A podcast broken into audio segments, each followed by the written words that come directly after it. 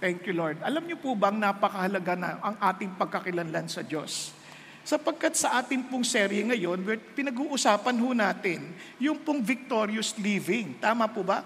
Kasi matagumpay, dapat tayong ating buhay, yung pong ating hangad. And naniniwala ko, walang tao na nasa kanyang katinuan, na halangad ay, ang hangad ay maging talunan. Natanong niya katabi niyo, gusto mo maging talunan? Di ba? Ayaw natin, gusto natin maging panalo.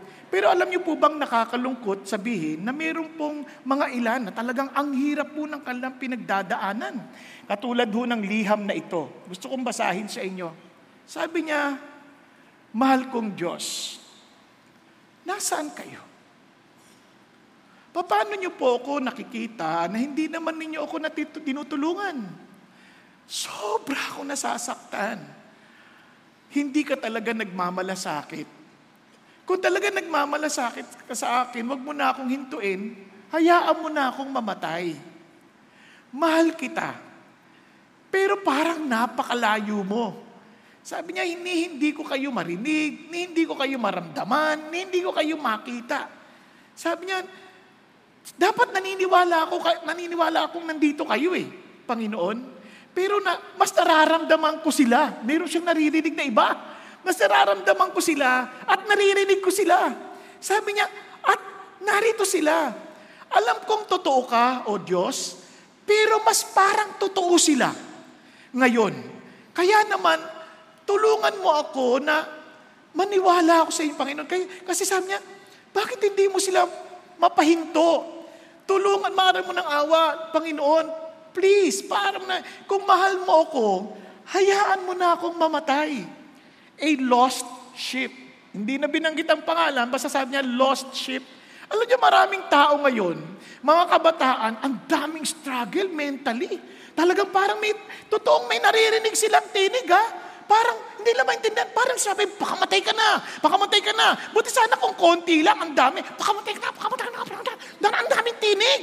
Para ano yun? Ba't ganon? Tapos marami silang hindi lang yun. Parang sasabi, wala ka talagang kwenta tao. Wala ka talagang kwenta. Para ang dami nilang tinig. Na parang, parang totoong totoo. Pero sabi niya, Panginoon, nasan ka? Ba't ayaw mo akong tulungan? Buti sana kung ganun lang ka lang mga sinasabi. Na ang daming mga nakakatakot na bagay. Kaya nga nagkaroon ng, ng conference. At ito napagtanto, nagtanong sila, parang madalian ng pagtatanong. Sabi ganun, ang daming may depression. Ang daming ang daming anxiety. Buti sana kung katulad lang ng kausapan nating mga katulong na, ay, anxiety, hindi ganun eh. Anxiety, yung talagang hati-hati na yung utak sa takot, sa lagi nagwo-worry, paano na ang kinabukasan natin. Tapos yung iba naman, punong-puno ng takot, laging galit. Isipin yung 55%, laging galit, mga tormenting thoughts, ang pangit-pangit mo, wala ka talaga, hindi ka talaga marunong, bobo ka, kung ano-ano pumapasok sa'yo. Maintindihan ho? Lumala, nangyayari po, mga negative habits sa Panginoon, magbabago pa ba ako? Katulad ng fasting, kain ako ng kain. Sa halip na mag-fasting ako. Di ba?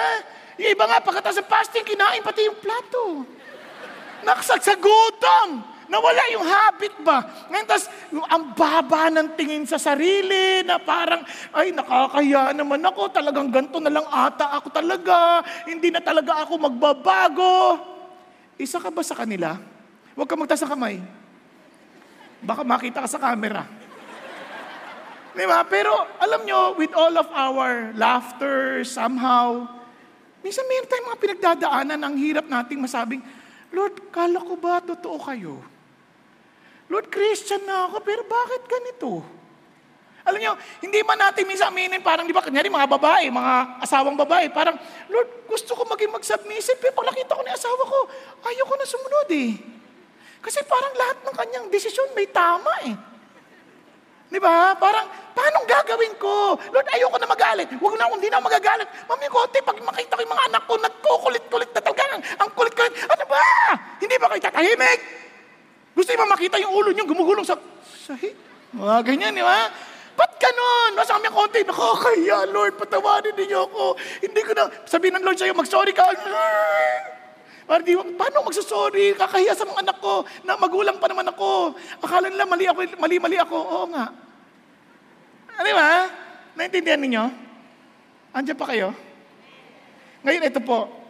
Gusto ko kayong kwento. Alam niyo, meron, itong, itong ibon na to, ang tawag sa kanya ay swallow. Sa Tagalog po ay lunok.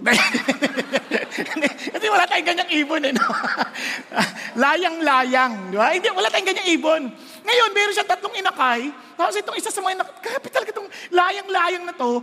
May, parang, kumbaga ta sa atin, ang sama ng ugali naman nito. Tinutulak yung kanyang ano, inakay. Tinutulak na gano'n, no? Tinutulak na siyempre yung inakay nanginginig na. Sabi parang, naku, naku, malalaglag na ako, malalaglag na ako. Mami ko, pa! Parang walang katakot-takot yung nanay. Eh yung mga hindi sanay na pakpak ng mga inakay, ganyan. Pilit na. Aba, mamayang kaunti, lumilipad na. Lumili. Bakit? Yun ang kanilang kalikasan. It is their nature to fly. It is their nature to reach to reach the sky. Anong ibig sabihin? Sa ating lahat, bilang mga mananampalataya, huwag kang manatiling talunan.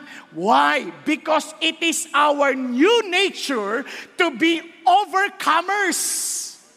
Nasusundan po? Bago na tayong nilalang. Therefore, if anyone is in Christ, he is a new creation. The old has passed away. Behold, the new has come. At anong sabi ng Panginoon Diyos? We are more than conquerors through Him who loved us. Pakisabi mo sa katabi mo, higit ka pang mas matagumpay. You are more than conqueror. Huwag kang matulog, kaya mo yan. Sabi mo, sabi mo sa katabi mo, you are more than conqueror. Nasusundan po? Huwag kang mag-give up. You are more than conqueror. Kaya nga, God wants us to have a victorious living. Nasusundan po natin. Ah, ito pong napaganda. Sabi ng Bible, paano natin mararanasan yan? For whatever is born of God, ang sinumang naisilang sa Diyos, kasi bago ka nang nilalang, overcomes the world. Mapagtatagumpayan mo ang daigdig And this is the victory. Ano daw ang ating tagumpay? That has overcome the world. Ano daw? Our faith. Ano yung faith? Faith. Yung faith, hindi yung faith sa faith natin. Hindi, kaya may faith ako, may faith ako. Hindi ganon. Yung faith, meron niyang object na dapat mong pagtutuunan. And obviously, since we are born of God, ang ating object, obviously, si God. Walang iba. Kapag meron kang ibang object, may problema kang malaki. Kaya sabi ng Bible, kaya ang ating talakayin ngayong hapon, victorious faith, hindi basta faith lamang. It must be a faith that is victorious, overcomer. Are you following? And kaya yun ang magdadala ng victorious living. Nasusundan po, pakikalabit niyo ulit yung katabi niyo. Huy, matagumpay ka. Huwag kang susuko. Okay po? Huwag kang papayag na ganyan na lang ang ating buhay. Now, kaya tandaan natin, ang apat na si nang hindi ka magsisi. Okay? Kasi kung dalawa lang na si, sisisi ka. Ito, apat. Kaya walang sisihan. Okay? Four C's. Para tayo ay mayroong victorious faith. Para malaman din, tama ba tong faith ko o fake? Diba? Sa ating pag-aaralan ngayon, ang ganda, binigay ng Diyos mula sa isang kwento na kung anong klaseng pananampalataya ang talagang nagbibigay ng tagumpay. Una, centered on truth. Ito ay courageous at mayroong concern for others. At ito ay continuing. Ibig sabihin, tuloy-tuloy. Hindi ito parang, faith ako ngayon, bukas wala na naman. Hindi ganon. Kaya ito yung sasabi niya. So, isa-isahin natin. Anong ibig sabihin ng centered on truth? Dapat nakasentro ito sa katotohanan. Tandaan natin, itong pananampalataya na to, even when we read the scripture, napaka-importante, naniniwala ba talaga ako sa Diyos? Kasi kung di ka naniniwala sa Diyos, lahat ng ating pag-uusapan ay walang saysay. Nasusundan po natin. Kaya nga sa akin, pinaka-importanting talata yung in the beginning, God created the heavens and the earth. Bakit? Kasi it establishes the fact, may choice ka. Will you trust that God created this world, that He created you, that you are to submit yourself to Him? Or pagpipilitan mo that you are the God of your own life? And unfortunately, kapag ikaw ay Diyos ng iyong sarili and you were not created, parang walang saysay na yung buhay mo. At wala tayong dahilang pag-isipan pang magtagumpay dahil tiyak ako, walang saysay. Ano bang tagumpay sa atin kung wala namang Diyos na naglikha sa atin? Kasi aksidente lang tayo lahat eh. So anong naintindihan mo about victory? Anong naintindihan mo about being triumphant? Wala tayong naintindihan tungkol doon. Wala tayong naintindihan about success. Kasi kung hindi ka kumakain sa maghapon, paano sasabihin hindi yan success? Wala tayong batayan. But because we understand that we are created beings, meron tayong standard at yun ang nagbibigay sa atin, ang Diyos. He gave us a standard of what means to be comfortable. Kasi meron tayong Garden of Eden prior to, to sinning. May Garden of Eden where all of our needs were, well, ano, were all provided. Nagkakaintindihan? Meron tayong understanding, ah, ito ang ibig sabihin ng matagumpay. Kaya somehow, may frustration sa atin kasi we cannot experience what God has in store for all of us. Kaya ngayon, kaya iyan ang ating titignan. Kaya sabi ng Bible, look at this, without faith, it is impossible to please Him. For he who comes to God, kung lalapit ka rin lang naman sa Diyos, dapat magtiwala ka, look at words, that He is, natotoo gang siya Diyos. Nasa, siya'y Diyos and that He is a rewarder of those who seek Him. Kung hahanapin mo siya, dahil totoo siya, ay nako, siguradong gagantimpalaan ka ng Panginoon. Kaya nga naman sa kasaysayan, yung mga taong totoong kumidala sa Diyos, tumayo para sa Diyos, aba, pinagdi, talagang pina, ano, ano, ginantimpalaan ng Panginoon Diyos. Okay ba yan? Okay pa kayo? Kaya ito'y napaka-importante. So simulan natin sa ating pagpapatuloy ng pag-aaral ng Josue. Samahan niyo ako, si Josue. Naalala niyo nung nakarang linggo, sabi natin, that yung susi para magtagumpay ay yung God's purpose. May layunin ang Diyos. Kung hiwalay ka sa layunin na yon, sigurado ko bigo ka. Hindi aksidente ang iyong mukha. Maaring mukha ka na aksidente. Pero hindi ang aksidente. Disenyo yan. If you are designed by God, ibig sabihin, meron siyang layunin para sa'yo. Tama ba? Kaya may layunin ng Diyos. Ang ganda nito, hindi siya nagbigay ng layunin lamang. Nagbigay siya ng kanyang mga pangako upang panghawakan natin at tiyak na magtagumpay tayo. At ang pangatlo, sabi ganoon, ito yung mga panuntunan. Ganito mo gagawin. Di ba? Sarap nun. Parang kapag sumunod ka dito, magtatagumpay ka at mananagana. Kaya lang, ang marami sa atin, hindi natin talaga iniintindi yung pinapasabi sa atin ng Diyos. Hindi natin iniintindi yung patnubay ng Diyos sa pamumuhay. Nabubuhay tayo on our own.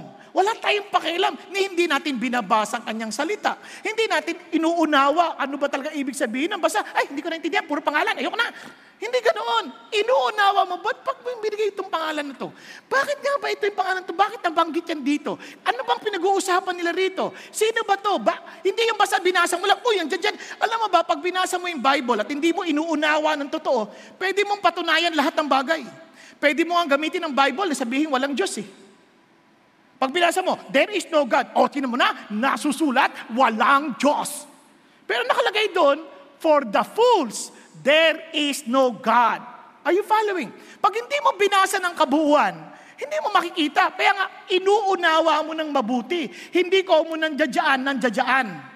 Hindi ko mo wala dyan, wala dyan. Ha? Anong ibig mo sabihin? Kasi wala kang makikitang Trinity dyan. Pero nandiyan yan. Wala kang makikitang word na Bible, pero nandiyan yan. Are you following? Pero may makikita ka dyan, pero wala pala dyan. Naunawaan po. Tingnan nyo, nalito na kayo. Ma- kasi hindi natin maintindihan pag hindi natin talaga binasa.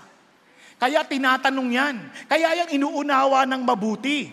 Now, tingnan ninyo halimbawa, sabi ni, ngayon, ngayon, may pangako na ako sa iyo, may panuntunan na ako sa iyo. Yes, nagtitiwala na ako agad. Hindi ganun. Kung talagang gusto magpatagumpay, ay gawin mo yung paraan mo na ngayon. Tama ba? Kasi sabi ng Diyos, ibibigay ko sa iyo yung lupain. Yo, thank you Lord! Akin na yung lupain. Tapos tutulog ka na. Akin na yung lupain. Parang ganito yan. Gusto niyo matupad ang pangarap ninyo? Abay, magising kayo. Maraming tao nangangarap eh, pero hindi nagigising. Ang kanta nila doon lang. Di ba? dapat patagumpay na ako ngayon, sana nakapagtapos na ako ngayon, kundi lang ako na barkada. Kaya naman ikaw, doon lang kita nayayakap sa panaginip. Sa panaginip lang kita. Di ba? Eh, kaya naman pala eh, hindi ka nagtagumpay. Tulog ka ng tulog. Kaya kapatid, ito si sabi ng Diyos. Tinan mo, ah, Then Joshua, the son of Nun, sent two men as spies secretly from Shittim. Tingnan ninyo, nagsimula na bilang ang military commander. Ito na ang gagawin natin. Since God promised us this land, kayong dalawa, sige, mag-espiya kayo doon. Kayo sa Tagalog, tik-tik. Nga, tiktikan ninyo yung lugar. Tama ba? Tiktikan ninyo. Bakit? Hindi pa ba nakita ni Joshua yun? Di ba isa sa mga tiktik noon? Oo, kasi 40 years ago na yon. Iba na ang mga pangyayari. Yung apat na taon, tayo nga lang, dalawang taong hindi nagkita-kita, naalala nyo nung pandemic? Dalawang taon lang, iba sa atin. Iba na itsura eh. Di ba? Iba na itsura. Nagulat nga ako, iba parang, ha, ba't din na itsura niyan? Parang, ang laki na ng pagbabago. Tama? Eh di lalo na yung 40 years. 40 years. O, tuloy tayo. Sabi niya, tingnan ninyo ha, view the land. Tingnan niyo yung lupain. Tingnan nyo na mabuti, lalo-lalo na Jericho, dahil yan una natin sasakupin. Alam niyo na mabuti. So, nagpunta sila sa bahay ng prostitute, ng harlot. Ibig sabihin ng harlot, maharot. Ito yung mga nagbebenta ng katawan. Bagamat sa, sa Hebrew, dalawang ibig sabihin ay innkeeper o tsaka prostitute, pero talaga ang totoong ibig sabihin yan, kasi mababasa nyo sa, sa New Testament, talagang prostitute. Nagbebenta ng katawan. So ito siya ngayon, sa bahay ng ano. Siyempre, kung ikaw naman ay matalinong espiya, saka pupunta. Pupunta ka sa lugar na kung saan maraming mga balalaki na doon nila binubuhos ang kalang mga kalungkutan at mga takot. Kasi doon, wala nang hiya doon kasi lasing na sila. Takot maggagamit sila ng babae. Kasi madalas yung mga gumagamit ng mga babae ganyan, malungkot yan sa buhay. Ibig sabihin, may emptiness inside them na hindi nila maintindihan saan ang gagaling. Kaya akala nila, eto magbibigay sa kanila ng, ano, ng, kasi, ka, ano, ng satisfaction. Ang problema, lalo silang nadubaon sa kalungkutan. Kasi pagkatapos doon, eh, no, ngayon, Pagkatapos ng bababalot ka naman ng takot. Kasi sabi alam mo ba yung nagamit ng babae? Yung nakaraang linggo, oh, ano, ano daw? May AIDS. Ha? Oo, patay na nga eh. Di ba siya bigla kang kakabahan na ngayon? Yung akala mo magbibigay ng satisfaction sa'yo, nagbigay siya ng malaking problema. Tama? Kaya hindi yun ang sagot eh. Pero yun ang nangyayari. So, kung ikaw mag espiya punta ka dito para hindi halata. Kunyari, kung dayuhan ka, siguro pinupuntahan niya mga babae din. Tama? So, pinuntahan nila. At ang pangalan nito ay Rahab. Now, nakakatuwa lang kasi itong si Rahab, parang bakit sa lahat ng babae ito pang babanggitin ng Diyos? Bakit kailangan, pwede naman sabihin, prostitute. Ganun na lang, wala na pangalan. Kasi, bagamat yan ang kanyang buhay, importante rin siya sa Panginoon. Kaya binanggit yung pangalan. Listen, en la, uy, mahihain si Rahab. Nagtago agad. Atras natin ulit. At doon sila natulog. Siyempre, doon sila matutulog dahil open eh. Diba? Ang problema, ito na. Then it was told that the king of Jericho saying, Behold, men from the sons of Israel have come here tonight to search out the land. Alam niyo ba, sabi ng hari, mayroong mga, ano dito, mga espiya. Nagpunta sila rito. At alam din ng hari kung saan sila posibleng magpunta. At siguro may nagsumbong din. Malari, may nakita akong dalawang lalaki doon. Iba salita, iba itsura. Talagang ano yun, parang nagsasabis lang kapareho natin sila pero halata mo eh. Kasi parang ganito yan. Magsabi ng tao, Christian, halata mo namang hindi eh. Halata mo. Wala naman sa pag-atin-atin yan dito. Basta may makikita kang kakaiba. Okay ba yun? Mayroon silang katangian. Okay, so ito na, sinumbong. Kaya hanapin yan, hanapin sa buong lupain. Ayan na. And the king of Jericho sent word to Rahab. Siyempre, punta siya kay Rahab. Sabi niya kay Rahab. Now, ito si Rahab, alam niyo na, kananaita, tapos prostitute pa, tapos alam niyo ba, pag babae, hindi yan pinapansin sa mga Israelita. Para sa kanilang tingin, ay basura yan. Kaya, huwag kayong masasaktan, ha? hindi naman ako nagsabi noon, eh. si, sa kasaysayan. Ngayon, sabi niya, ilabas mo nga yung mga lalaki na yan. Pero ito mapapansin nyo kay Rahab, no? Alam nyo, sanay na sanay siya eh. Kasi alam nyo mga, alam nyo mga prostitute, siya na yun naman magsinungaling yan eh. Kasi pag pinuntahan niya ng asawa, Nagpunta asawa ko dito. Hindi, wala, wala. Sino asawa mo? Ah, hindi yan. Hindi mo punta dito yan. Kaya alam mo sanay na ito magsinungaling, kaya nagsisinungaling talaga. Sabi niya, labas mo yung mga lalaki na nagpunta sa'yo. At sabi niya ganun, at pumasok sa bahay mo. At sabi niya, kung hindi, hanapin namin ng buong bahay, lupain. At sabi ng mga lalaki, at sabi but the woman had taken the two men and hidden them. Tinago pala. Tinago. And sabi niya, and sabi niya, yes, nagpunta sila rito. Pero hindi ko alam kung saan sila galing. Hindi ko alam. Tapos sabi niya, tsaka alam mo, ano, bago siguro mag, magdilim, bago magsara yung trangkahan, baka nagtatakbo na. Kakaalis lang nila eh. Sabi niya, nagtatakbo at hindi ko alam saan sila nagpunta. Kaya habulin nyo na dali bago magsara yung trangkahan. Pero, ang totoo, umakyat niya, tinago niya sa may bubungan. At tinakpan niya ng flax kasi during that time, nagpapatuyo sila ng flax na gagamitin para sa mga damit. Yun ang, ginawa, yun ang pinantakip niya para di ba halata. Tapos, at biglang nung magdagabi na, sabi niya, siyempre, mga lalaki, hinabol na. Hinabol na. Sa ano, talagang hanggang sa trangkahan, hanggang sa magsara ito, hinabol. Siyempre, hindi nila nakita. Nung matutulog na siya, matutulog na, akyat siya sa bubong. Akyat na siya sa bubong. At doon, kinausap niya na. Tingnan niyo po ha, tingnan niyo po yung mga usapan nila. Alam ko na ang Panginoon, surprisingly, ang ginamit na word dito, Lord. Alam mo yung Lord na all capital? Kasi pagka Lord na maliit, Adonai, Master. Pag Lord, ito ay Yahweh, the personal name of God. Ibig sabihin, meron na kayong ugnayan. Meron ka ng pagkakilanlan, ikaw talaga yung Diyos ko. Parang meron ka ng pagtanggap sa iyong sarili na siya na yung Diyos mo. Marahil, bagong-bago pa lang siya, pero alam niya na, sabi niya, the Lord, anong tawag kay Lord? Yahweh, the personal God, ay binigay na itong lupain na ito. Binigay na to sa inyo. Wow! At takot na takot kaming lahat sa inyo. Lahat ng naninirahan sa lupain ito, parang natutunaw na sa takot sa inyo. Nasusundan po? Naramdam niya, ibig sabihin, bagsak na bagsak na ang mga moral ng mga taong ito. Kaya minsan, kaya alam na nating talunan na tayo because we have, our moral has already been down.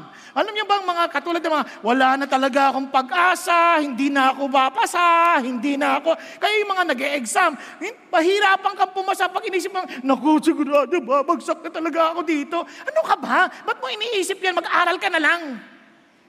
Naintindihan niyo po? Naalala ko, nag-aaral ako ganyan, lagi sinasabi, ano ko, pag nakarating ka na sa higher accounting, ang hirap-hirap na doon. Natapos ko accounting, hindi ko mahanap asan yung mahirap na yun. Nox. Bakit? Kasi nagtitiwala ako sa Lord. Sabi ko sa Lord, Lord, pag-aralin mo ako, hindi mo ako pababayaan. Sabi naman, Lord, hindi kita papabayaan, basta mag-aral ka lang. Kaya hindi ko nahanap, hindi ko man naisip, may mahirap pala sa accounting. Hindi ko alam. Kasi nga, pag inunahan ka ng takot, ang hirap atang mag-isip. Nakuha ninyo? Ang hirap. Kaya iba nga, hindi makaligaw sa takot. Kasi nasa isip nila, pangit ako, pangit ako nga. Pero hindi ba ibig sabihin, kung pangit ka na, hindi ka na pwede mag-asawa. Si Lord nagbibigay ng asawa. Kaya ang importante, huwag bababa yung moral mo, maintindihan mo, anong pinagagawa ng Diyos sa'yo. Okay ba yan? O, tuloy tayo, tuloy tayo. Sabi nga doon, kahit takot at takot doon pa lang, alam mo, talo na sila eh. Eh, ba sila natatakot? O, tuloy tayo, tuloy Dahil nadinig namin na ang Panginoon pinatuyo yung tubig sa dagat na pula. Ang tagal na yan, mga 40 years ago na yan. Ibig sabihin, kumakalat yung kwento na yan dahil isa-isang bagay na makatotohanan. Alam ng tao na ng panahon na yan. Sa panahon natin, pilit natin sasabi, hindi ito totoo. Pero during that time, because they witnessed it, many people saw it, they understand what's going on, and they saw how God dried up the Red Sea, hindi na pwede sabihin, hindi totoo yan. Hindi na pwedeng gawin yon. Bakit? Dahil alam nila by their history, totoo yan.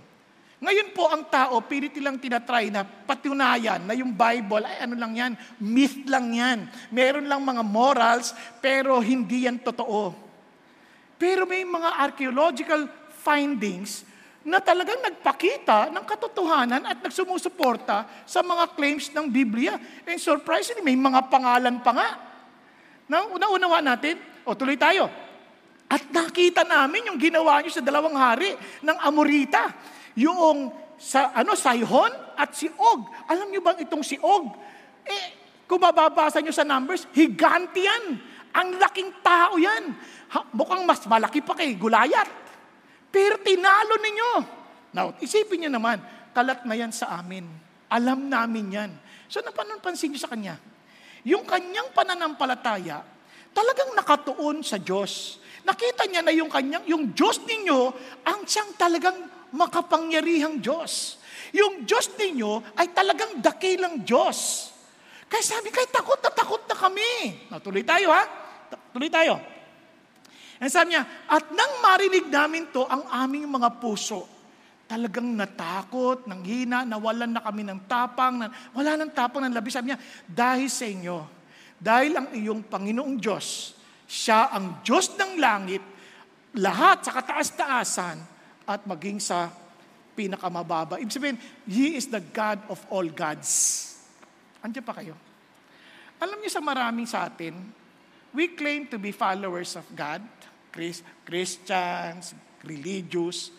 Pero totoo lang, wala naman tayong takot sa Diyos eh. Marami sa atin wala talaga takot sa Diyos. Maaari tayong maging maka-Diyos, pero wala tayong takot sa Diyos. Nakita ko na yan sa marami pa. Nung ako nagdadrive pa ng jeep, may pasahero ako, bigla ako napapreno, nagdadasal yon. Pero pagkatapos nagkamali lang ako dahil siyempre may biglang tumawid o kaya bigla ka napapreno, biglang magmumura eh. Happy! Bata, nagdadasal ang tao eh. Preno ka bumibigla. Sabi ha? Yung iba nananalangin, tapos pagdating naman ng lagayan, nakakalimutan na ng Diyos. Walang takot sa Diyos eh. Kasi naiisip ko lang, halimbawa tayo nag-uusap na ganyan at mayroong pinag-uutos ang isang taong ginagalang natin, palagi makikinig tayo eh. Pero pagdating sa Diyos, paano wala tayong pakialam? Kaya nga si Abraham Lincoln eh, pagdating ng ano, magbabasa ng salita ng Diyos, tayo si Abraham Lincoln eh. Sabi nung isang, ano, yung pinaka nag sa Diyos, Sir, hindi niyo na kailangan tumayo. Sabi niya, kapag ako umaakyat at magsasalta, tumatayo ang mga tao bilang galang sa akin. Ngayon, makikinggan ko ang sasabihin ng Diyos, hindi ako tatayo. Di ba dapat mas lalo ko siyang igalang? Dahil siya ang Diyos ng mga Diyos, ang hari ng mga hari. Alam niyo, nakakalungkot lang sabihin. Minsan pag mga paborito nating mga awit, tayo tayo kaagad, nagsisigaw, ay! Ah! Ganon tayo. Pero pagdating aawitan ng Diyos, Lord,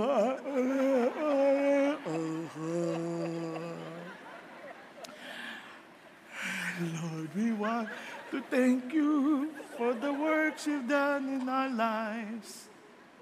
Pero yung mga mana ng palataya noon, luluhod yan sa takot. Sasambayan, titira papayan kung kinakailangan. Etong mga taon to, they knew that their God, the God of Israel is the God who will bring judgment to them. Takot kami. Dahil alam namin the moment God judges us through you, we're dead. We're dead. Wala na kaming pag-asa. At siya lang ang Diyos ng langit at lupa. Wala na kaming tatakbuhan. Alam nyo, sa panahon natin ngayon, ito ang problema. Yung ating mga pananampalataya, clouded na. Hindi na talaga ayon sa katotohanan. Hindi na centered on truth. Puro ang dami na natin mga informasyon na natatanggap, lalong na misplaced na yung ating pananampalataya. Kasi eksaktong gustong gawin ng Diablo sa atin. Gusto niya tayong lokohin, gusto niya tayong linlangin. Kaya sabi nga natin na nyo, ano ba yung mga nagdudulot ng misplaced faith sa atin? Yung ating tradisyon, yung mga nakasanayan nating mga practices. Di ba sasabi natin, eh dito na ako lumaki, dito na rin ako mamamatay, dito na ako pinanganak, dito na rin ako mamamatay. Hindi mo naman alam kung saan ka napanganak eh. Alam mo bang sa Arinola ka na ipanganak? Di ba, minsan, ang dami natin masasabi, hindi, basta, hindi natin iniintindi kung totoo ba ito, pinaniniwalaan ko. Hindi, basta, yan ang nakasanayan namin eh. Yan ang, yan ang dumilat na mata namin, ganyan na. Di ba naman, yan ang opinion ng nakakarami. Sabi ng marami, okay na yan. Since everybody's doing it, then why should I change? Di ba? Why should I be different? Nakuha ninyo? Kasi yan eh, nakasanayan na. Katulad isang babae, natutulog siya kasama yung boyfriend niya, hindi pa sila kasal. Eh sabi niya, bakit ka nagsasama na hindi pa kayo kasal? Hindi na, hindi na. Ano na tayo, modern na tayo ngayon. Modern? Paano kung iwan ka niyan? Dilugi ka. Eh modern na eh. Iwan-iwan lang, palit-palit. Okay lang kung nanatili kayong bata. Ang masama, tatanda at lilipas din kayo. Di ba? yung mga muka, babagsak, luluma, at yung dating pinag-aagawan ka, biglang ayaw ka na nila. Nakuha ninyo? Kaya yun ang tanong sa atin. Kaya iba naman, personal preference. Eh, basta gusto ko to eh. Basta ito gusto ko eh, bakit ba? Hindi eh. Ang, ang, ang katotohanan, ang pananampalataya, dapat naka-angkol sa katotohanan. Yung iba naman, basta may, ito, na, ito basta sinabi niya, okay yan. Basta sabi ni Bong eh, Pastor ni Bong, okay na yan. Sabi ni Pastor Bong eh, ano ka ba? Sabi ng Bible, sabi ni Paul, gayahin niyo yung mga Bereans. Pagkatapos lang makinig sa akin, chinecheck nila ulit yung scripture. Basta sinabi ni, eh, nabasa na namin. Totoo, basahin mo ng mabuti para alam mo kung totoo yung sinasabi o hindi. Hindi yung basta, hindi. Mas bilib ako sa kanya. Eh paano kung sa impyerno yan? Didamay ka. Na, nakuha niyo? Ingat tayo. Kaya, kaya may, yung mga people of influence, eh yung pang, pang ano, one, one, two, three, four, five, panlima, wala ako marinig, maisip na P. Feelings. Di ba? Minsan kasi ganyan na tayo. Basta pakiramdam ko, eh, ito ako eh. Ito ang totoo. Ano ka ba? Yung feelings, nagbabago yan. Minsan, oh, ilan sa inyo may asawa na? Taas ang kamay. Naalala niyo mga unang taon? Nang buhay yung mag-asawa nung kinakasal, ang feelings overflowing. Di ba? Wow! Parang pag-apasok pa lang doon sa, sa, sa pasilyo at parating yung papakasalan mo, wow! Naluluha ka pa eh. Parang tas ang mga awitin mo, This is the day that the Lord has made. Naliyak ka pa eh. O, pag ilang taon na, di umiyak ka pa rin hanggang ngayon. Oh, grabe pala itong babae na to. Bruha pala to. Bruha, bruha siya. Bruha siya. Grabe siya. O, ano ngayon nangyari sa feelings mo? Parang feeling ng saging. Di ba? Kaya huwag ka magtitiwala sa feelings. Ay, feelings! Hindi ba katata nagbabago yan? Ingat tayo. Minsan akala natin Christian na ako kasi feel na feel ko habang nagwa-worship ako eh. Pero pag sinabi ng Diyos, oh sige anak, talikuran mo na yung kasalanan na yan. Hindi galing kay Lord yan. Dahil wala sa feelings ko. Di ba? Eh pagka ganun, hindi ka naka-anchor sa katotohanan. Nasusundan po ninyo? Kaya alam nyo, ingat kayo dahil ang demonyo para yung ano talagang guguluhin lang katotohanan sa iyo. Para yan yung pulis na nagkaroon po ng ano in, in cross-examination. Sabing ganon. Sir, sabi nung lawyer do sa pulis, Sir, nakakita nyo ba talaga yung kriminal nung ano sa sa akto ng pag, pagkakasala o na pag, pag ano pag ano pag nanakaw? Hindi po.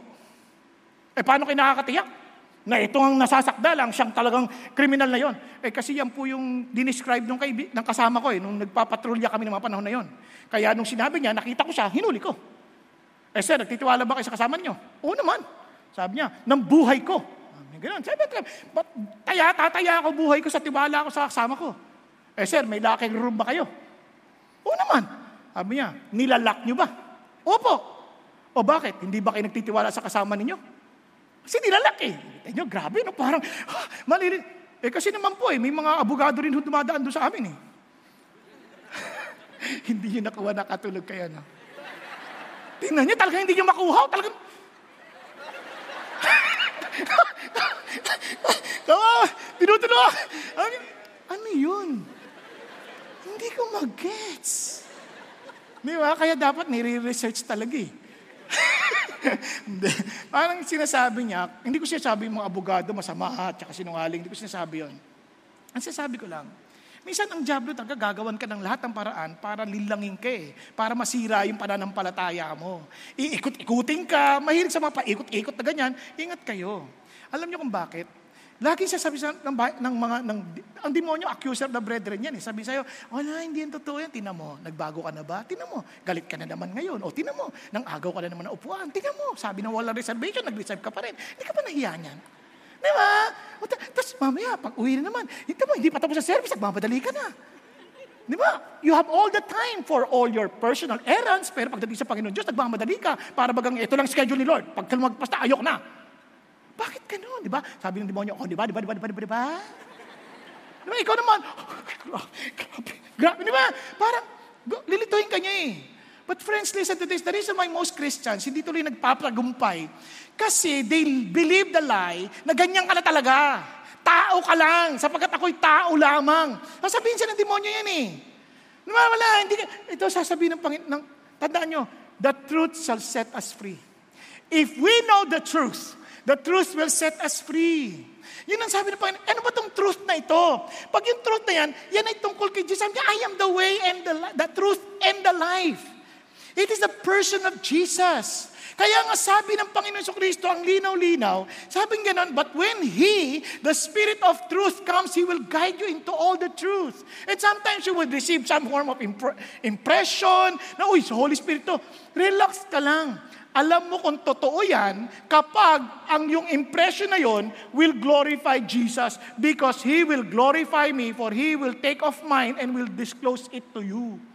Kapag yung impression na yon hindi nag-glorify si Jesus, nag-glorify yung sarili natin, nag-glorify ibang tao at hindi si Jesus, hindi ang katotohanan. Even when you read the scripture at hindi si Jesus ang naiaangat, mali basa natin. Okay ba yon? Kasi bigla sabihin, Uy, sabi ni Lord, utangan mo daw yung lalaking yan. Siya ang magbibigay sa iyo ng tulong. Dilalapit ka naman. Brad, ang pangalan mo, sabi niya, Renato. Sabi niya, ay, tamang-tama, sigurado may atong ka. Ah, Renato, sabi ni Lord, uutangan, uh, papautangin mo raw ako. Huh? Siyempre, ikaw naman, kung, kung wala, hindi ka sana ikakabahan ka, paano kita papautangin? Ako nga, wala pera. hindi, hindi ko sasabi, wala kang pera. No? Buti na hindi ka ma-hold up. Hindi, ito na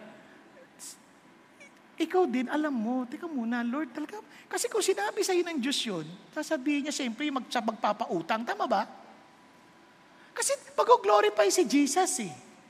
Para sabihin, alam mo, grabe, timing ang lapit mo. Kasasabi lang ng Lord sa akin na may papautangin daw ako eh. Kaysa wala namang sinabi, tapos sasabihin mo, di ba? Parang nag-pray ka, sa, Lord, sino ba? Sabi ng Lord, yan daw, babae na yan ah, papakasalan mo. Tapos lapit ka naman, ano, ikaw daw pakakasalan ko.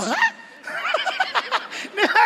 Di ba parang, eh paano kung di mo gusto itsura? Lord, nagbibiro lang ako, nagbibiro lang ako, hindi totoo. Di ba? Napaka-importante nun eh. Na, teka muna, si Jesus pa talaga yung sentro. Kaya listen, listen. Ano man ang sabihin sa inyo ng demonyo na binibulong sa inyo na kaya wala na kayong pag-asa, hindi na kayo babangon, na talagang mag, magsusuko na ako, tandaan nyo to ito ang katotohanan na sinabi ng Bible na sabi niya, ikaw ay tanggap niya. Ikaw ay anak ng Diyos pag talaga si Jesus Christ ang nasa sa iyo. Ikaw ay kaibigan ni Kristo, ikaw ay napawalang sala, ikaw ay kaisa ni Kristo, ay ng Panginoon at ang kanyang banal na Espiritu, at ikay binili na ng, sa, sa pamamagitan ng sarili niyang dugo at bahagi ka ng niyang katawan, at ikaw ay santo. Nagkakaintindihan? Ah, sandaling narbibigo ka na parang, Lord, parang di ata ako totoo. Tanong sarili mo, do you really see yourself as the very child of God? A saint? Do you really believe that what Jesus Christ did on the cross for you? Di ba? Kasi kung hindi natin pinaniniwalaan niya, saan tayo? Palagay ko, mali ang ating intindi. Eh wala po akong halaga. Ha? Hindi totoo yan. Ikaw ang asin at liwanag ng sanlibutan, isipin mo kung gaano ka kaimportante. Mahal sabihin mo, ay wala akong saysay na tao. Ito trabaho namin. Ano ba naman ako? Janitor lang ako. Ano ka ba? Mapa-janitor ka o ikaw ang manager, ikaw pa rin ang asin at ilaw ng daigdig na ito. Nako po, ikaw man ay katulong sa bahay o kasam, kasambahay, hindi issue yun. O ikaw yung may, ano, ikaw yung may-ari ng bahay, walang, pagdagka, ano, walang pinagkaiba yun. You're still the salt and light of this world. At ang sabi ng Panginoon, ikaw isipin mo, ikaw ay sanga ng totoong puno na siyang magiging daluyan ng buhay. Ganon tayo. Isipin niyo, kaya sinabi ng Diablo, wala kang kwenta. Hindi totoo yan. Dala-dala ko rin yan ng matagal na panahon. Kasi nga nga, Bong ang pangalan ko, di ba? Da, apili, ang palayo ko. Kasi dating Bobong yan. Lagi sabi, bobo ka kasing sa akin. Ikaw ang bobong sa akin. Ikaw ang bobong anak ko. Ikaw ang bobo, ganyan. Lagi sabi, bobo, bobo, bobo, bobo. Wala na, hindi na ako talaga mag-aaral mabuti, bobo ko. Sabi ng Lord, hindi. Anak na kita ngayon. Mula ngayon, ikaw ay si Bang! Bang! May pinasasabi ang hari ng mga hari. Di ba? Bang! Parating na ang Panginoong Diyos! Naintindihan niyo po? Bang! Meron pong mensahe pinadadala sa inyo ng Panginoon. Lord, salamat po. Lagi sinasabi, pangit ka, pangit ka, pangit ka. Sabi ng Lord, huwag kang maniwala sa kanila, silang lahat ay sinungaling. Di ba sabi ng Lord, lahat ng sinungaling, you are fearfully and wonderfully made. Nagkakaintindihan? Hindi ka man gwapo sa tingin ng ibang tao. Ang mahalaga, anong tingin ko sa iyo? Para sa akin, nilikha kita. Gwapo ka. Sa Diyos yun. Huwag ka na magreklamo. Okay? Tapos, kaya pinatunayan ng Diyos, binigyan ako ng magandang asawa. Kaya nung nandun kami sa Korea, sa Korea, naalala ko sabi ng Koreano, makita asawa ko, Oh, you're very lucky. Huh? Loko to. Sorry. Kakahiya naman. Umabot sa'yo. Praise God. Kung hindi, bato ka. Isipin mo, sabi niya, you're very lucky. Ha? Ano ibig sabihin? No? Medyo salpa itong maman to. Ha? Parang sabi niya, wala akong karapatan ng ganung kagandang asawa. Pag naisip-isip ko, nga, no? Kaya minsan pag nakikita ko na nakahiga siyang ganyan, sabihin ko lang, grabe Lord, thank you ha. Binulag mo ang babaeng ito. thank you talaga. Ganun, ganun, nagpapasalamat ako sa Lord. Thank you talaga na bulag talaga siya. Kung hindi, baka na pagising niya, ah, napapangungot ba ako? Praise the Lord. Di ba? Amen? Sa totoo lang, we don't deserve any human being in this world but because of God's love and grace. Pinagkatiwalaan tayo ng asawa, pinagkatiwalaan tayo ng anak. Kung ikaw naman wala pang asawa, at least alam ng Lord kung ano lang kakayanan mo at kakayanan ng ibang tao. Nakuha ninyo, hindi lahat kaya mag, mag-single ha. Kaya you're so blessed because God gave you the ability to be single and happy at the same time. Amen po?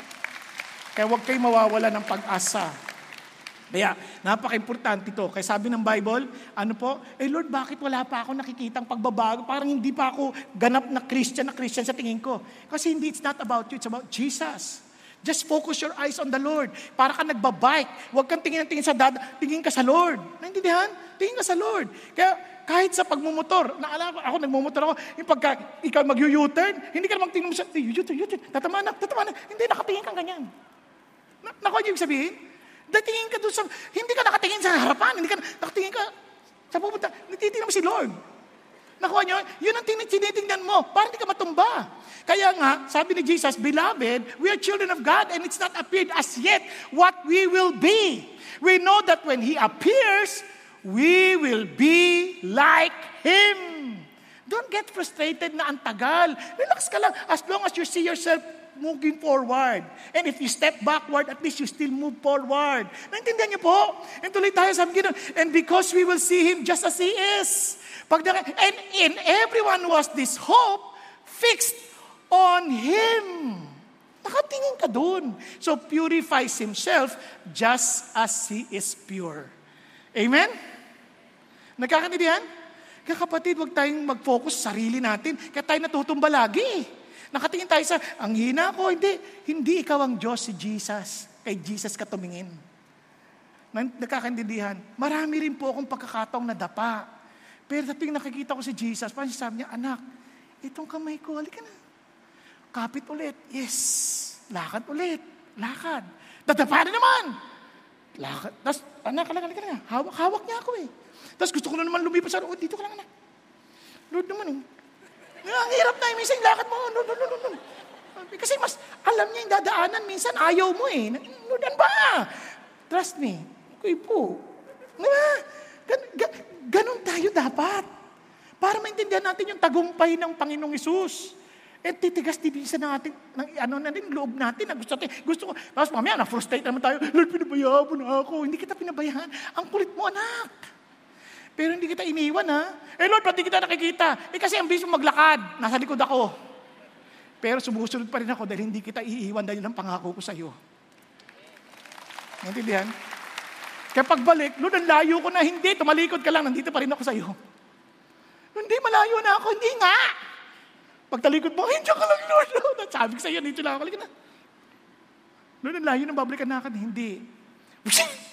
Andito tayo kagad. Lakad tayo ulit. Nagkakanindihan? But you have to have that faith. Ito ang katotohanan ng sinabi ni Jesus, pangahawakan ko to. Nagkakanindihan? Kaya naman, yung faith na yan, courageous, tapang. Hindi natatakot. Kasi yun ang tapang. Tignan mo si, si Rahab. Balik ka si Rahab. Piruin mo, pinaghahanap ng hari yung mga lalaki. Kaya mong itago yung mga lalaki. Ba, ang tapang mo, pag nahuli ka, yari ka. Eh kasi yun naman ang totoo. Si God na, pinagtanggol sila eh. Alam nga naman di ako pagtanggol ng God, God nila. Naniniwala rin ako sa God nila. Kaya alam ko yan. Sabi niya gano'n. Kaya, hindi. Naku, lagot ka talaga. Hindi. Siguro mga kamag-anak, sabi niya, Rehab, naku, Rehab, marerehas ka niyan. Hindi, hindi. Basta, tagulat sila. Paalan, kasi ito, yung Diyos nila, tinang, pinagtanggol sila eh. Naniniwala ako sa Diyos nila. Naku, ano niyo? Tingnan niyo, kaya sa Hebreo, ang ganda ng pagkakasabi.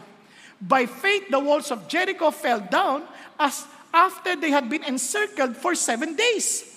By faith, Rahab, look at the words, the harlot, the prostitute, yun ang direct translation ng Greek dito, did not perish along with those who were, look at the words, disobedient after she had welcomed the spies in peace. In other words, yung buong bayan ng Jericho, yung buong bayan ng Kananaita at Amorita, alam nila yung Diyos na magbibigay ng judgment sa kanila, alam nila.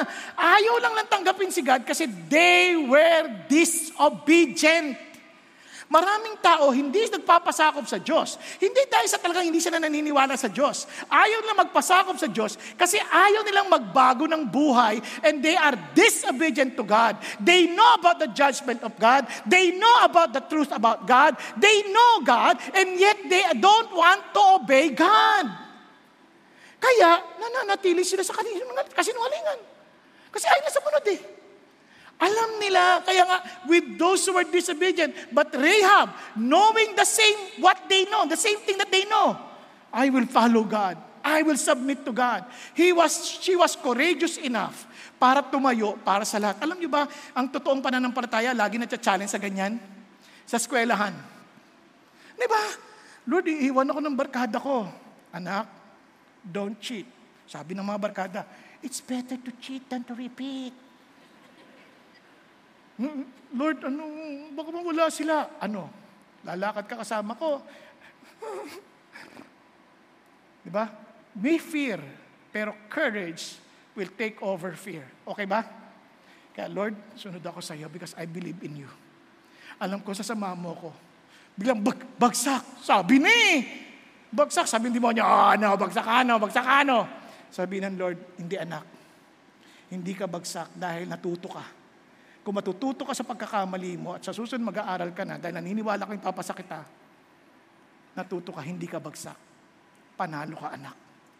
Pero yung panalo ka, tapos hindi mo natutunan yung, pagkapanalo, yung, yung pagkakamali mo, malaking kabiguan yan sa bandang huli.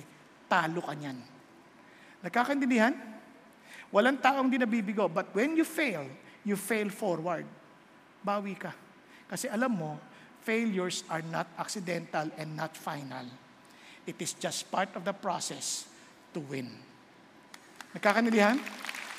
Kaya doon ka titingin sa sinabi ng Diyos. Kaya, Lord, dito ako magtitiwala. Now, tinan natin sa James. Tinan sa James. You see, the man is justified by works and not by faith alone. In the same way, was not Rahab the harlot also justified by works when she re- received the messengers?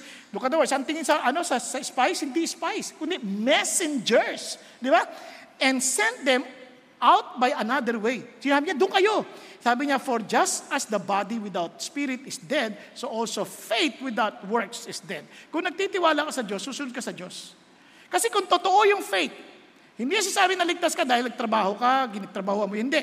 Kung totoo yung pagkakaintindi mo kay Jesus, kung totoo yung faith na yan, buhay yan. At kung buhay yan, magbubunga yan. Kaya magpa- magkakaroon ng katibayan yan ng gawa. Di ba? Hindi ka gumagawa para maligtas. Yun ang magpapatibay na ligtas ka nga. Nakuha niyo ba? Di ba? Kaya ito sinasabi niya, wow, ito yun. Kaya kung talaga totoo itong naniniwala kay Jesus, susunod sa Kanya. Kasi anong saysay na sasabi mo, naniniwala ako, Lord, pero hindi ka naman sumusunod sa Kanya. Hindi ka talaga naniniwala. Parang ano yan eh. O sino naniniwala na may tatawid ko to sa isang ano, sa isang kable, ano, patawid ng Niagara Falls, halimbawa lang, naniniwala na itong may wheelbarrow na to, may tao, may tatawid ko papunta at pabalik. Naniniwala kayo? Eh, nagawa niya na ng maraming beses yung walang tao, ganyan. Yes, naniniwala kami. Sinong di naniwala? Yung iba hindi naniwala. Mahirap na. Kaya mo nung una, pero yung may tao, posible. O sa lahat ng naniniwala, pakita sa kamay. Taas na kamay. Yes, ako, ako, ako. Okay. Ikaw ang sumakay. hindi na. Mahirap. Baka malaglag eh. na minsan ganun tayo eh. Naniniwala tayo hanggat hindi tayo kasali. Pero pag naumang na yung buhay natin, doon naman lalabas yung paniniwala natin. Parang dito yan, pag may pumasok dito, halimbawa lang na pinagbabawal ang pagsamba, at pagkatapos babarilin tayo, papatayin. Sino dito ang mananiniwala kay Jesus? Kung hindi, babarilin namin yung naniniwala. Palagi ko marami sa atin tatakbo eh. Hindi ko kayo ni-insulto ha, marami sa atin tatakbo. Baka ngayon ibang maiwan pa, nakatulog, hindi niya alam. Tapos pinagtambatan ng baril, o ano, ano. Kami yan, niniwala ka ba? Oh, nakikitulog lang ako dito. hindi po, nakikitulog. Malamig dito eh. Parang ganyan, di ba? Bigla lalabas yung katotohanan eh. Pero ang tanong sa atin, huwag na natin pag-usapan yung patayan. Usapan na lang natin sa eskwelahan, sa bahay, naniniwala ka ba na kapag gumalang ka sa magulang mo, pagpapalain ka? Ngayon tanong, ginagalang ba magulang mo? Mga asawa, sabi ng Lord, magsabit ka para sa Panginoon Diyos. Naniniwala ka ba? Ay, bakit maniniwala? Bakit mo sasabit sa lahat? Ba, mali naman yun. Di ba? O, mga lalaki, mahalin mo asawa mo. Eh, noon yun, ang ganda niya. Ngayon. Di ba? Doon na yung challenge. Nakit, nakakaintindihan? Doon na yung challenge. Huwag na tayong lumayo. Doon na lang sa bahay. Magpatawad ka, ha? Magpapatawad ako. Hindi. Kaya minsan natatakot tayo eh. Normal yon. Pero ang ganda, pag natatakot tayo, lapit tayo sa Diyos. Lord, when I am afraid, I will put my trust in you. Yung kanta, may kanta yan eh. When I am afraid, I will trust in you. I will trust in you. I will trust in you. When I am afraid, I will trust in you. Di ba? Hindi ko na alam continuation. Pero isang bagay lang alam ko, natatakot din tayo. Ako natatakot din ako. Alam niyo ba, linggo-linggo bago ako mag-preach, takot takot ako. But I will just trust the Lord because I know He called me to preach. And I do my part. And God does the rest. Nagkakandidihan. Hindi takot. Minsan, sabi ng Lord, oh, mag-disciple ka na. Go and make disciples. Lord, natatakot ako. Hindi ako marunong. Kaya nga may training eh. Eh, Lord, nag-training na ako. Hindi ko talaga kaya. Trust in the Lord. Do you really trust God? Talaga ba ito pinagagawa niya sa'yo? Kasi sabi ng Lord, make disciples. Wala naman sinabing siya lang, siya lang. Hindi, ikaw, ikaw. Yun lang sumali ka sa D-group at ayaw mo na eh. Nakakatakot sumali ng D-group. Baka malaman lang wala ako alam sa Bible. Huwag ka maglala, pare-pare tayong walang alam sa Bible. Natututo tayo sa isa't isa. And the Lord will teach us. Kung wala ka pang D-group, di ka natatakot ka, tanongin mo sa Lord, totoo ba itong pananampalataya ako? Kung hindi, Lord, tulungan mo ako, natatakot po ako, pero I will trust in you. I will join. Lord, baka tanggihan nila ako kasi iba ako, hindi ako kasing yaman nila o kasing gaganda nila, hindi ako kasing babata nila. Sabi ng Lord, hindi mahalaga yan, anak, mahalaga. Pinuntahan mo ako. And I will trust in you, Lord. Are you following? Andiyan pa ba kayo? Ayan, kaya, kaya naman, hindi lang yon nagiging, nagiging concern ka na rin sa iba. Amen po? Nagkakaroon ka ng concern sa iba. Tingnan niyo po ulit si Rahab. Nakakatuwa. Now, please swear to me by the Lord, since I have dealt kindly with you, and also will deal kindly with my father's household, and give me a pledge of truth, please, para mo ng awa spare my father, spare my mother, spare my brothers and my sisters, and all who belong to them, save our lives from them, from death. Please. Ano, pinsan yung puso niya, no? Parang, alang-alang na please, mga kamag... Wala akong asawa. Ito, pero may kapatid ako. May mga, may mga magulang ako. Please, siguro pinaglalaban niya rin kasi sabihin, ano anak, madidelikado tayo dyan. Alam niya mga magulang, di ba? Pagka ano, sabi, mama, makiniwala tayo sa kanila. Mama, sumama tayo sa kanila. Anak, baka nalaman ng hari, patay tayo. Anak, kasi mama, pa, mama, para sa buhay natin, mama, wala na tayo pag-asa. Talaga sila, talaga sila na yung totoo. Talaga ito na yon Hindi tayo pwede magkamali dito. Kaya, mama, please, maniwala kayo sa akin. Ay, bahala kang bata ka. Sa ulo mo talaga. Ito, No? Ma, ano ka ba? Gagawin mo lahat. Tapos, maaaring marinig ng mga kaibigan mo, eh, baliw na yan si Rahab talaga. Baliw talaga yan. Hindi. No, pero tatalikuran ko yan. Sige na, Lord, bali na. Kasi mas importante na to. Naintindihan niyo po? Concern ba talaga tayo sa kamag-anak natin? Na ipaglalaban talaga natin sila. Para nyo nang awa, Lord, iligtas sila. Lord, para nyo nang awa. Baka naman kaya hindi natin may paglaban, hindi rin tayo ligtas. Nasusundan? Hello? Yung iniiyak mo pati bansang Pilipinas, Lord, mahawa kayo sa kababayan namin Pilipinas. Sa totoo lang, minsan yan po iniiyak sa puso ko. Kaya minsan, nandun ako sa Singapore, pagkanta ho nila, may kantang Tagalog. Dakila ka, O Diyos, tapat kang Tulo ako ng tulo ng luha. Sabi ko, Panginoon Diyos, nai-imagine ko sa langit na nagkakantahan iba't ibang uri ng tao at mayroong grupo ng mga Pilipinong umaawit ng dakila ka, O Diyos. At sinasabi, pag napakadakila mo, pagtingin ko, Lord, si Renato yun, Lord. Lord, thank you, God. Tapos yun yung dalawang may pigs. Sila, ano yun, sila yun. Sila yun, nakalimutan ko na pangalan. sila yun. Di ba? Pero ang saya-saya mo, di ba? Uy, si Diyos, praise God. Kahit pinagbabawalan palagi, nandyan siya. Di ba? Kaysa naman yung, asan siya? Asan? Sabi na nga, ba't di siya kasama, nakatutulog lagi? Di ba? Ah, sakit ng puso mo, di ba? Nakuha ninyo? Yun yung sasabi ng Diyos eh. Parang wow, meron kang habag. Kaya nga, ulitin natin, review na lang po, review para mabilis it must be centered on truth. Ayaw gumalaw. Nagmamadali na nga tayo eh. Ano ba? Ulit. Centered on truth, courageous, concern for others, and continuing. Bakit continuing? Alam itong amazing sa pananampalataya, no? Hindi siya kasi biglaan eh. Tuloy-tuloy siya. Hindi siya sprint. Hindi siya sprint. Tingnan nyo.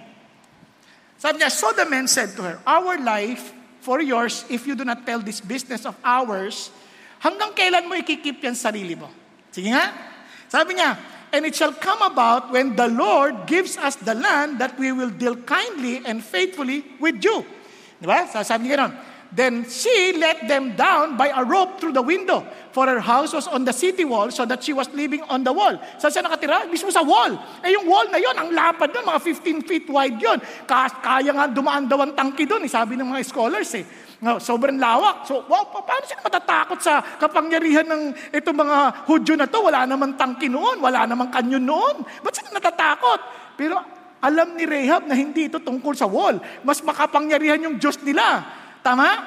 Okay, tuloy tayo. Ang sabi niya, Then he said to them, Go to the hill country so that the pursuers will not happen you and hide yourself for three days. So sabi niya, huwag kayong tumakbo rito papunta Israel, doon muna kayo sa kabila. Doon mo lang sa kabila. Ang sabi ko, para pagbalik nila, saka lang kayo bumalik, tatlong araw kayo maghihintay. Then afterwards, you may go on your way. Now, bakit importante yung tatlong araw? Pakinggan nyo ha.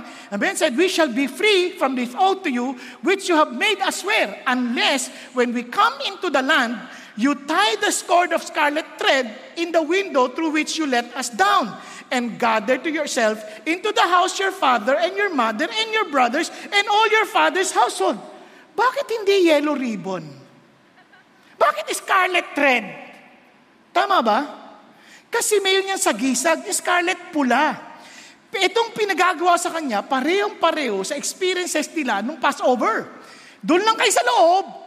Pagdating ng judgment ng Diyos, yung ano, angel of death, sabi niya, pag dumaan yun, dapat doon lang sa loob. Lahat ng may dugo sa pasimano, doon sa pintuan, sabi niya, lalagpasan na lamang. Pero huwag kayong lalabas, ha? Doon lang kayo sa loob. Same yung strategy. Doon lang kayo sa loob. Pa, mahirap yung gawin yan. Nasa loob ka lang, ha? Habang nagsisigaw, ah! Paka! Ah! Nagtatakbo, at sumisigaw sila. Naku, ano kayo nangyayari? Sisilip, ano Walang silipan. Doon ka lang sa loob. Sisigawan na, grabe. Si, si, si, Manang ata yung binibilan natin ng, ng, ng chicharon. Di ba?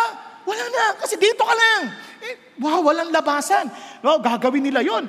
Tapos ito pa ang masama. It shall come about that anyone who goes out of the doors, your house, into the street, his blood shall be on his own. Sabi ganon, in own head and we shall be free. Wala na kami pananagutan dyan. Kaya sabi niya, okay, ano ginawa nila? But if you tell this business of ours, according to your word, sabi niya, sabi niya, according to your word, so be it.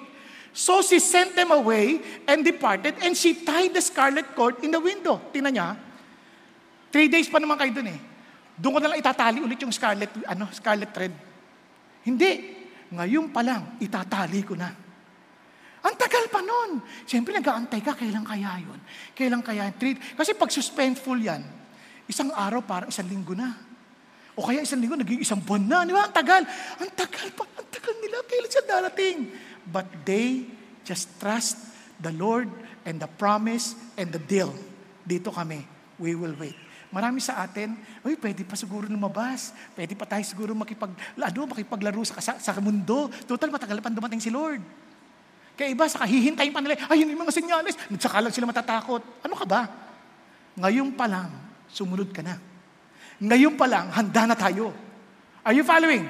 Ngayon wag mo nang intayin yung parating na si Lord, parating na, hindi, ngayon pa lang. And they departed. And the two men, so in other words, nagtuloy-tuloy na sila. And they reported. And look at this. Parehong-pareho lahat yung inuto sa kanila, sa kanilang karanasan sa, pareho, and tingnan niyo po ang nangyari. Ano nangyari sa kanila?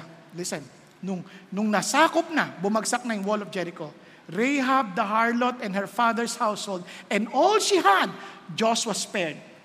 They, ano talagang naging faithful sila sa usapan. And she has lived in the midst of Israel to this day. For she hid the messengers. Look at the words, hindi spies. Messengers. As if messengers of God. Ng message niya. Whom Jesus sent to spy out in Jericho. Now, anong amazing dito? Now, this is amazing. Tatlong beses binanggit si Rahab sa New Testament as a as a example of faith at hindi lang yon. Si Rehab bilang walang asawa, nabuhay, na natiling buhay. Kaya pagdating niyo sa Matthew, the record of the genealogy of Jesus the Messiah, the son of David, the son of Abraham. Tingnan niyo po, pag tumalong kayo sa verse 5, Salmon was the father of Boaz. By Rahab, binanggit pa. Napangasawa at si Rahab, si Boaz was the father of Obed by Ruth, and Obed the father of Jesse, and Jesse was the father of David, the king. Amazing. Naging bahagi pa siya sa genealogy ni Jesus. No wonder, alam mo kailangan yun. Si Rahab, hindi siya racist. Kasi alam naman niya, prostitute ako, ano ako, Canaanite ako. Kaya naman, siguro na ituro niya yung values kay Boaz. Kaya nung dumating si Ruth na Moabita, hindi rin siya racist. Nasusundan? He was very concerned. Now, tulong ka Pag inisip niyo to, amazing si God, no? Pero sa kasaysayan yun eh. Na kahit prostitute yan, gagamitin ng Diyos. Kahit na ang sama ng nakaraan niya, gagamitin ng Diyos. Madaling sabihin, kwento ng nakaraan yan eh. Posible pa rin ba ngayon yan? Yes.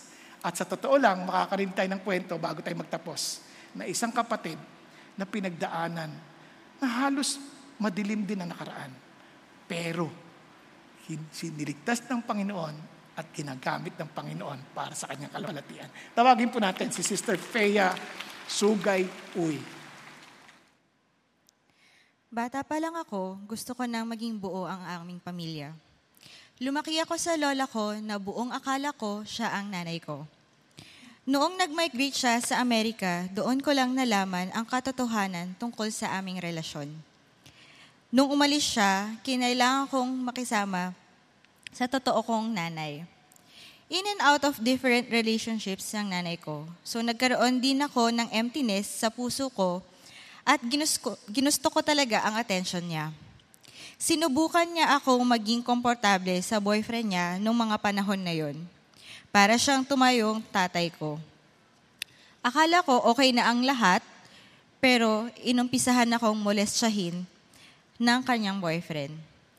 Sobra akong natakot, nanlumo at narumihan sa aking sarili. Sa takot, napagdesisyonan kong huwag sabihin kahit kanino ang pinagdadaanan ko. Pero nagdulot ito ng galit sa loob ko para sa nanay ko. Siya ang sinisi ko sa mga nangyari sa akin. Mabuti na lamang naghiwalay sila noong 2001. Makalipas ang ilang buwan, nag-reach out sa amin ang totoo kong tatay. Ginusto niya ayusin ang relasyon nila ng aking nanay. Naging napakasaya ko nung kinasal sila at finally, kumpleto na ang pamilya namin. Pero hindi pa rin pala naging maganda ang lahat. Lagi ko nasasaksikan sa aming bahay ang kanilang pag-aaway. Dahil feeling ko napaka-broken ko sa bahay, pumasok na rin ako sa mga relasyong romantic at sexual. Marami din akong naging bisyo tulad ng pornography at pag-inom ng alak. Noong 2004, naimbitahan kaming umattend ng church service. Dito ko narinig ang mga bagay tungkol kay Heso Kristo, kung paano siya namatay para sa mga kasalanan ko. Pero nahirapan akong intindihin ito. Kinwestiyon ko yung pag-ibig ng Diyos.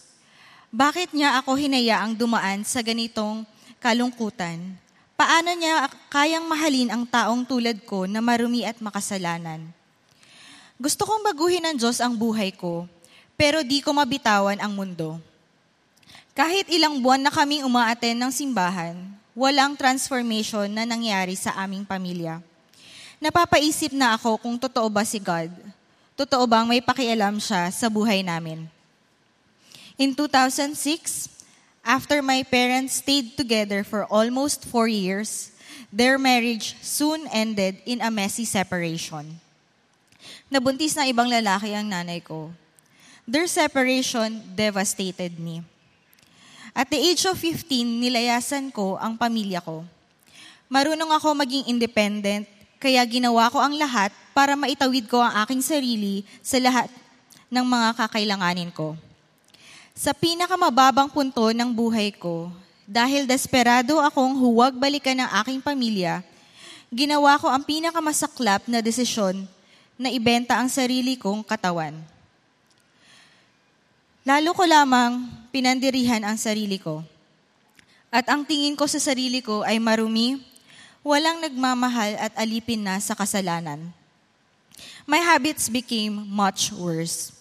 I would often go out for clubbing and drinking till the break of dawn. I continued being in and out of relationships and having casual sex with different men.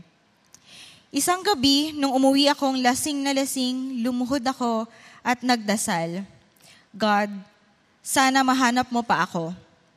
Sinabi ko sa kanya na pagod na akong mag-isa, basag na basag, at sirang-sira ang buhay. May rescue plan pa pala ang Diyos para sa buhay ko. Isang araw, kinandado ng landlady ko ang apartment na aking tinutuluyan dahil sa dami ng rentang hindi ko nababayaran. Wala akong mapuntahan noon. Bigla na lang akong nakita ng tita ko sa isang convenience store kung saan ko sana balak magpalipas ng gabi. Di nagtagal, tinulungan din niya akong makipag-connect muli sa aking nanay. After adjusting to being with my mom again, a family friend invited me to an event in CCF Alabang. Sa event na yon, tinanggap ko ang imbitasyon ng Diyos na bumalik sa Kanya. Nagdasal ako na ako ay patawarin niya at pinagsisihan ko ang lahat ng kasalanan ko.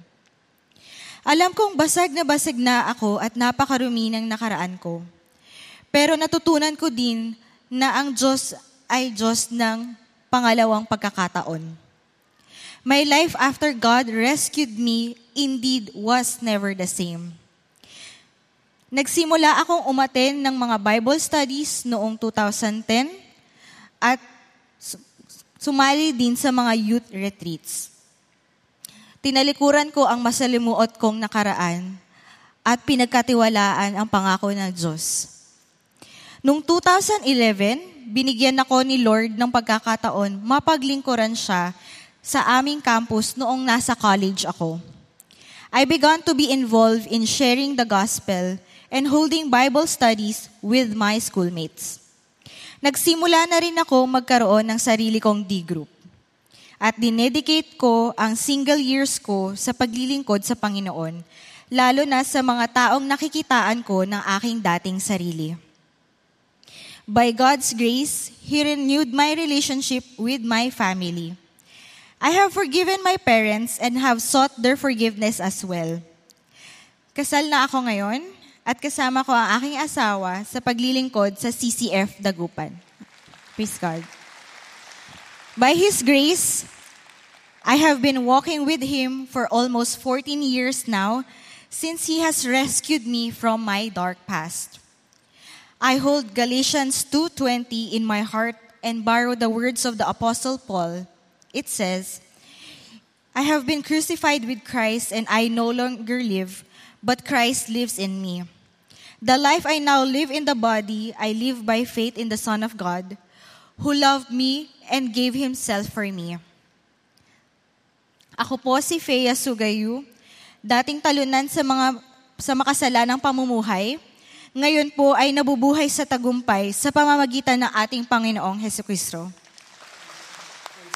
Pero ito po, ito pong isang bagay na napakaagad ng paalala. Sa tuwan-tuwa po ako kasi yan po ang isang buhay na patotoo na kahit sa panahon natin to, ang buhay na Diyos ay nagtatawag pa rin ng mga rehab sa mundong ito. Ngayon, ito lang importante. Maaring hindi nyo kapareho si Rehab o mas sigit pa.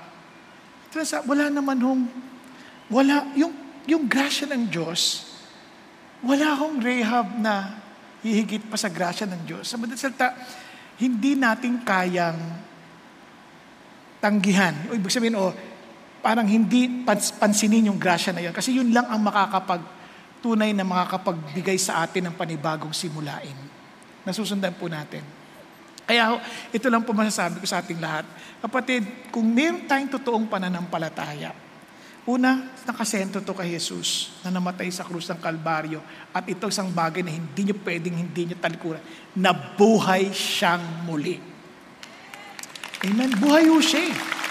Kaya naman, tumatapang ho tayo, hindi dahil nagtatapang-tapangan, bagamat may takot tayo, yung Diyos na buhay, yun na nagpapaalala sa atin kung bakit tayo pwedeng humakbang. Huwag nating intayin gumanda muna ang sitwasyon bago tayo hahakbang Umahakbang tayo dahil alam natin kasama natin si Jesus. At nagmamalasakit tayo. Sa, kung totoong naintindihan natin si Jesus, magmamalasakit tayo. Papakita natin ang katotohanan ng Diyos sa buhay natin at ipapahayag natin sa kanila ang katotohanan ni Jesus. At ito'y magtutuloy. At hindi nating hahayaang hindi malaman ng ating mga anak. Natatakot ako sa mga nagsasabing, yung mga anak ko, hayaan ko sila sa paniniwalaan nila. Hindi ka ba naniniwala sa pinaniniwalaan mo? Nahahayaan mo sila sa paniniwala nila at hindi mo ma- talagang tutulungan silang makilala si Jesus. Kaya iniiyak ko natin yan. Nagkakandidan. Kung sa palagay mo, sa pakiramdam mo, parang, Lord, parang wala nangyari, then be humble enough, Lord, maawa ka sa akin. Parang kaugday ninyo ako, buksan yung mga mata ko, tanggalin yung lambong sa mata ko, and be humble enough because God, nobody understands the fury of God. Basahin yung Psalm 90. Hindi nyo maba, hindi nyo, walang nakakaunawa ng puot ng Diyos. And I pray that when that time comes, ang makita natin ay ang ngiti ng Diyos because of Jesus Christ. Now let me end doon sa sulat ng sagot ng Diyos, doon sa lost sheep. Tinatanong mo ako, anak, kung nasaan ako. Kasama kita. At lagi kitang sasamahan. Mahina ka, pero pagkasama kita, lalakas ka. Mahal na mahal kita at hindi kita hahayaang mamatay. Malapit ako sa iyo, nadadama ko ang nararamdaman mo. Alam ko kung anong pinagdadaanan mo dahil pinagdadaanan ko rin yon. Pinalalaya na kita at kailangan mong tumayo ng mate ng matibay. Hindi mo kailangang mamatay physically para mawala ang iyong mga kaaway. Kailangan mong mapako sa krus kasama ko. Nang sa ganon, ako nang mabubuhay sa iyo at ikaw naman ay sa akin. Da, ihahatid kita sa, pa, sa daanan ng katwiran, aking anak.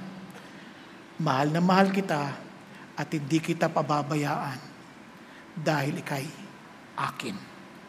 Sino siya? Si God. Ang liham na yan ay hindi lang para sa isang naliligaw na tupa. Ang liham na yan ay para sa iyo. So sabi ng Lord, mahal na mahal kita anak. Hindi kita iiwan. Nagtatanong ka kung tanggap kita, bago ka pa sinilang, namatay na ako para sa iyo. Nagkakanindihan? Bago ka pa gumawa ng kamalian, namatay na ako para dyan dahil gusto kitang kasama hanggang sa walang hanggan. Tayo pong lahat ay umuko at pumikit sandali.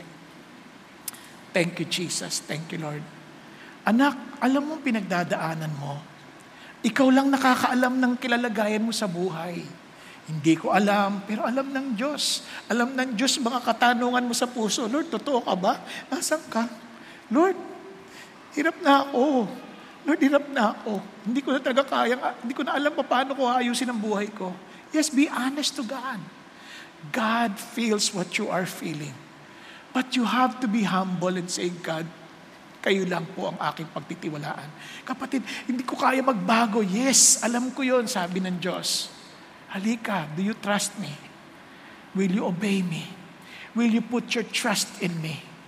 Katulad ng pagtitiwala ni Fea sa akin. Katulad ng pagtitiwala ni Rahab sa akin. Magtitiwala ka ba? Kapatid ko, ikaw yung may ganong magtatalo sa puso at kailangan mo ng panalangin Taas mong kayong kanang kamay sa mo, Lord, ako po yun. Thank you, Jesus. Yes, yes, wag ka mahiya. Be humble enough. Lord, yes, ako rin po, nagtatanong, parang nagugulan po ako. Yes, kung ikaw yun, yes, wag ka mahiya. Be honest to God. Thank you, Jesus. Thank you, Lord. Lord, nakikita mo mga kamay na ito. Alam mo po, Panginoon, yung mga kaguluhan sa kanilang isip. Panginoon, malibang ibunyag ninyo ang inyong sarili sa kanila. Panginoon Diyos, hindi nila alam kung anong gagawin. And Father God, You are listening to the cry of your people. You are listening, Father God, to the brokenhearted. Father God, thank you, Lord God, na ang offering, Panginoon Diyos, ng mga basag na puso sa inyo ay inyong pinapanahananan. Salamat, aming Ama. Kat Panginoon Diyos, sa mga kamay na itong nakataas, dalangin ko, Panginoon, na ibunyad ninyo ang inyong sarili sa kanila.